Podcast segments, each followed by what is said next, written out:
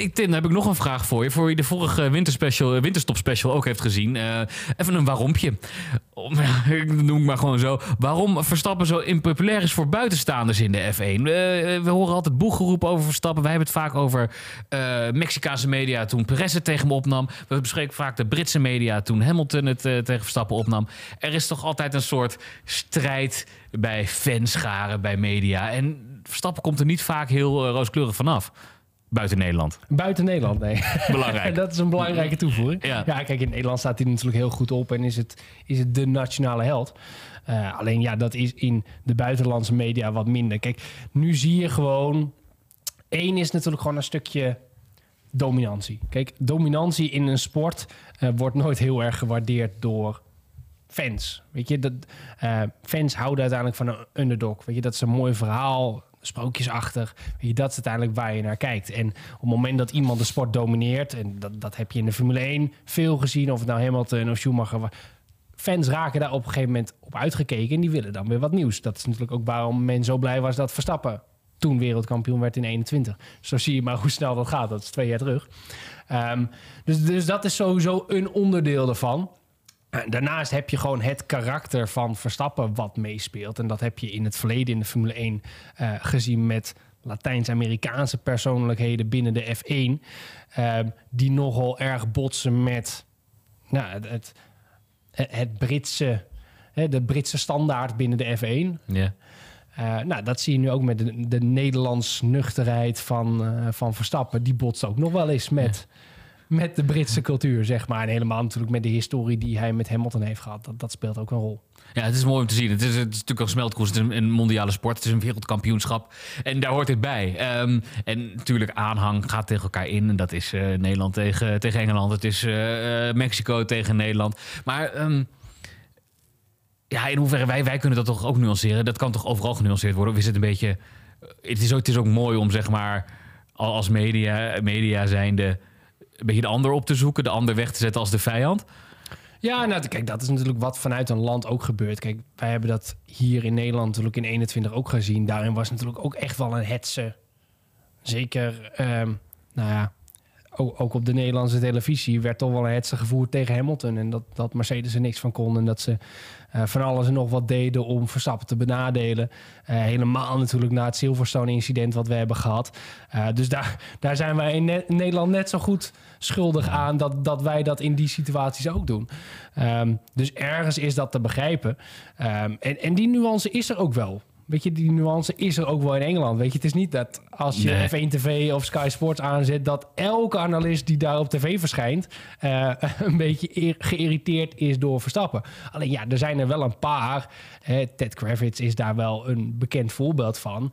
Die nou, toch nog wel geregeld, net als ome Toto Wolf, uh, wel eens terugverwijst naar Abu Dhabi 2021. Ja. Uh, zonder dat daar per se aanleiding toe is. Dus um, ja, dat zorgt er natuurlijk voor. En kijk, dat soort clipjes tegenwoordig met, weet je, deze video worden ook weer allerlei kleine, kleine stukjes geknipt die dan weer op, uh, op de Instagrams en TikToks gaan van deze wereld. Ja, dat gebeurt natuurlijk ook met dat soort namen. En weet je, dan, dan verschijnt Kravitz weer op TikTok met een uitspraakje over Abu Dhabi. En dan is iedereen weer boos op Kravitz. En oh, Sky Sports is verschrikkelijk. En Red Bull boycott Sky Sports weer. Dus uh, dat, dat, dat alles zoveel meer wordt uitgelicht en dat alles zo onder een vergrootglas ligt, zorgt natuurlijk ook voor dat dat steeds groter wordt. Ja, het, is wel, het is wel een heel mooi laagje nuance, ook eventjes vanuit ons en vanuit de media zo. Um, dan even over Verstappen zelf. Uh, na 2023, zo'n zo jaar. Hoe zie jij hem veranderd uh, zijn? Als je kijkt naar zijn eerste jaren, was hij natuurlijk wel de, de, de agressieveling, werd hij soms vaak. Is het nu dan... Je ziet dat hij toch misschien een ander persoon is. Hij, hij is wat rustiger sinds hij kampioen is. Hè? Dat eh, heeft die bewijsdrang minder. Is die ook wat soms wat arrogant? Of de boordradio? Nee, vind ik niet. Kijk, weet je, hij is uiteindelijk um, in mijn ogen niet veranderd met wat hij in 21 of in 20 was. Um, hij is nog steeds dezelfde persoonlijkheid die op het moment dat hij iets uh, stom vindt, om het even netjes te verwoorden, dat heel duidelijk kenbaar maakt. En uh, daar weet Red Bull heel goed mee om te gaan. Zoals Red Bull in het verleden ook heel goed om kon gaan met, met Vettel, die ook wel, zeker in die tijd, best wel wat uitspattingen had over de bordradio.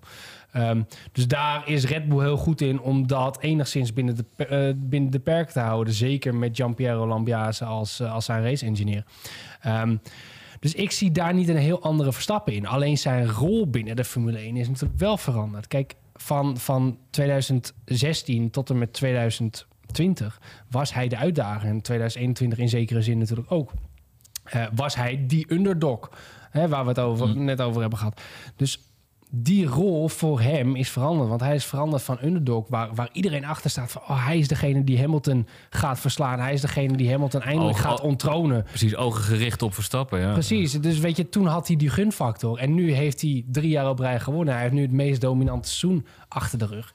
Ja, natuurlijk verandert dan de publieke opinie. Want die willen dan nu dat een Norris eens een keer gaat winnen. Of een Russell eens een keer gaat winnen. Ik kan me niet voorstellen dat je dat hoopt, maar die zullen er ook zijn. Wow, grappig gesproken. Nee, maar weet je, dus, dus zijn houding is daar niet in veranderd. Zijn rol binnen de sport is veranderd. En ehm, kijk, ik zie nog steeds op het moment dat Verstappen bedreigd wordt op de baan... op het moment dat er iemand bij hem in de buurt zit... neem, neem Russell in Baku. Neem eh, het duel met Leclerc in Abu Dhabi nog eigenlijk het meest recent. Op het moment dat coureurs bij hem in de buurt komen... is het nog steeds de meest... de, de, de beste racer die er op dit moment op de grid is. Alleen, en dat heb je ook een tijd gezien dat, dat Hamilton domineerde... Ehm, hij komt veel minder vaak in die situaties. Dus zie je veel minder die vechter. Omdat hij ja, zo ver voor ligt dat, dat niemand het merkt. Alleen op het moment dat er coureurs bij hem in de buurt zien... dan, dan, dan zie je nog steeds die klasse die hij heeft in, ja, in, in gewoon racekracht, in gewoon duels. Ja. Ehm, dus arrogant is misschien het verkeerde woord dan helemaal als je de, zeg maar, de klasse hebt om arrogant te mogen zijn. Bijna. Ja, ja, kijk, en dat is natuurlijk ook maar net wat je ervan maakt. Want kijk, weet je, hij wordt dan arrogant en een beetje, nou ja, voornamelijk arrogant bestempeld. Omdat hij natuurlijk uitspreekt dat hij geen zin heeft in die 24 races. En, en dat, dat raceweekenden allemaal te veel worden. Kijk, daar, daar kan je je mening over hebben. En je kan natuurlijk zeggen van ja, weet je, jullie eh, F1-coureurs vliegen met een privéjet in en vliegen op zondagavond weer terug. Hoe zwaar leven hebben ze nou? Nou, ik denk als je een beetje achter de schermen gaat luisteren naar wat voor impact dat op iemand zijn leven heeft. eh, en wat je er allemaal voor moet doen. En voornamelijk wat je er allemaal voor moet laten om op dat niveau te sporten. Ehm, ja, dat, dat is niet even, even af te doen met we, we vliegen erheen en we vliegen weer terug en eh, we doen ons werk wel. Eh, dus ik kan me ergens voorstellen dat dat wat van hem vraagt. Alleen is het natuurlijk makkelijk om op dat punt te hakken. Ehm, en dat is natuurlijk uiteindelijk wat op het moment dat jij je kop boven het maaiveld uitsteekt, wordt je, wordt je hoofd eraf gehaakt. En met zijn uitspraken, met zijn manier van doen, Verstappen zegt gewoon wat hij vindt. En ja, op het moment dat men het daar dan niet mee eens is, of men het overdreven vindt dat hij dat zegt, ja, dan gaan ze daarop lopen te hakken. En dat is nu met die 24 races. En, en Verstappen vindt het gewoon een drama, zoals hij Vegas natuurlijk echt met de grond gelijk heeft gemaakt. Ehm, ja, dat vindt hij. En ik vind het hartstikke mooi. Uh, en ik denk veel mensen in Nederland vinden het hartstikke mooi dat hij juist wel zegt wat hij denkt en niet iedereen maar naar de mond gaat praten. Oh, Vegas is geweldig. Oh, Vegas is een fantastisch weekend. Nee, hij zegt gewoon wat hij vindt. Um, ja, daar kan je het mee eens zijn of niet. Dat kan. Maar volgens mij is het alleen maar mooi als je mensen hebt die wel uitspreken wat ze vinden dan, uh, dan de persvoorlichter napraten.